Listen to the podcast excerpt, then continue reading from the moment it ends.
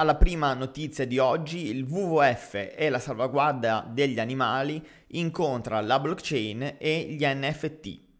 Carbon Base, che è una startup green tech con sede a Hong Kong, ha collaborato con la divisione Panda Labs del WWF per lanciare un mercato di oggetti collezionabili rari che vengono chiamate Project Arc. Grazie agli NFT sia gli artisti che gli acquirenti potranno essere messi in contatto tra di loro con l'obiettivo di supportare l'ONG internazionali e le comunità locali. Le vendite di questi token non fungibili vengono utilizzate per formare delle campagne di crowdfunding per progetti atti alla salvaguardia dell'ambiente e delle specie in via di estinzione.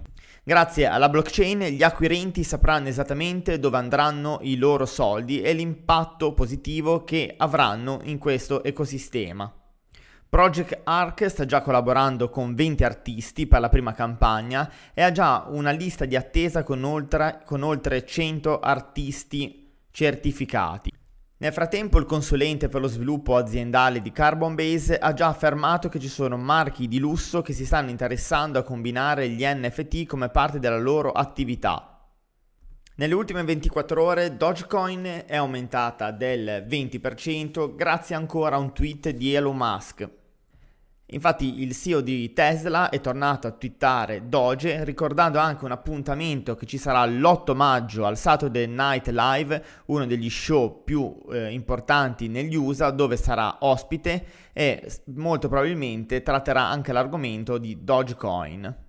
Quindi tutti attirati dalla FOMO staremo a vedere l'8 maggio cosa succederà all'andamento di questo meme token.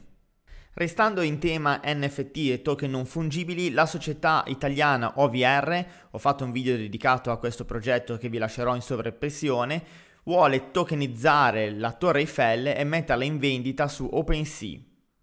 Anche il Lussemburgo vuole entrare nei paesi Bitcoin friendly, come annunciato dalla sua PM uno dei paesi più piccoli d'Europa pianifica di adottare una posizione progressista nell'adozione della blockchain e delle criptovalute. L'annuncio è stato lanciato durante la conferenza Luxembourg Blockchain Week, dove il primo ministro Xavier Better ha annunciato che il paese vuole continuare a guardare avanti. L'obiettivo del suo governo è fare del, Lussemburgo il pioniere digitale e portare avanti il suo progetto per l'adozione nazionale di Bitcoin e delle criptovalute.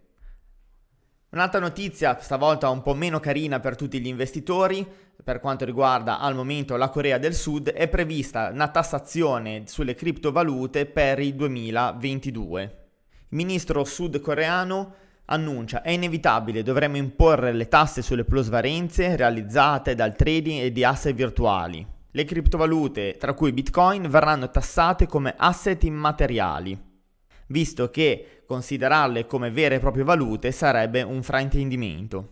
Come abbiamo visto nel notiziario di ieri, la Cina insieme al suo yuan digitale stanno facendo progressi appunto per l'adozione di questo asset. Notizia fresca del colosso dell'e-commerce JD.com adotta lo yuan digitale per il pagamento dei salari.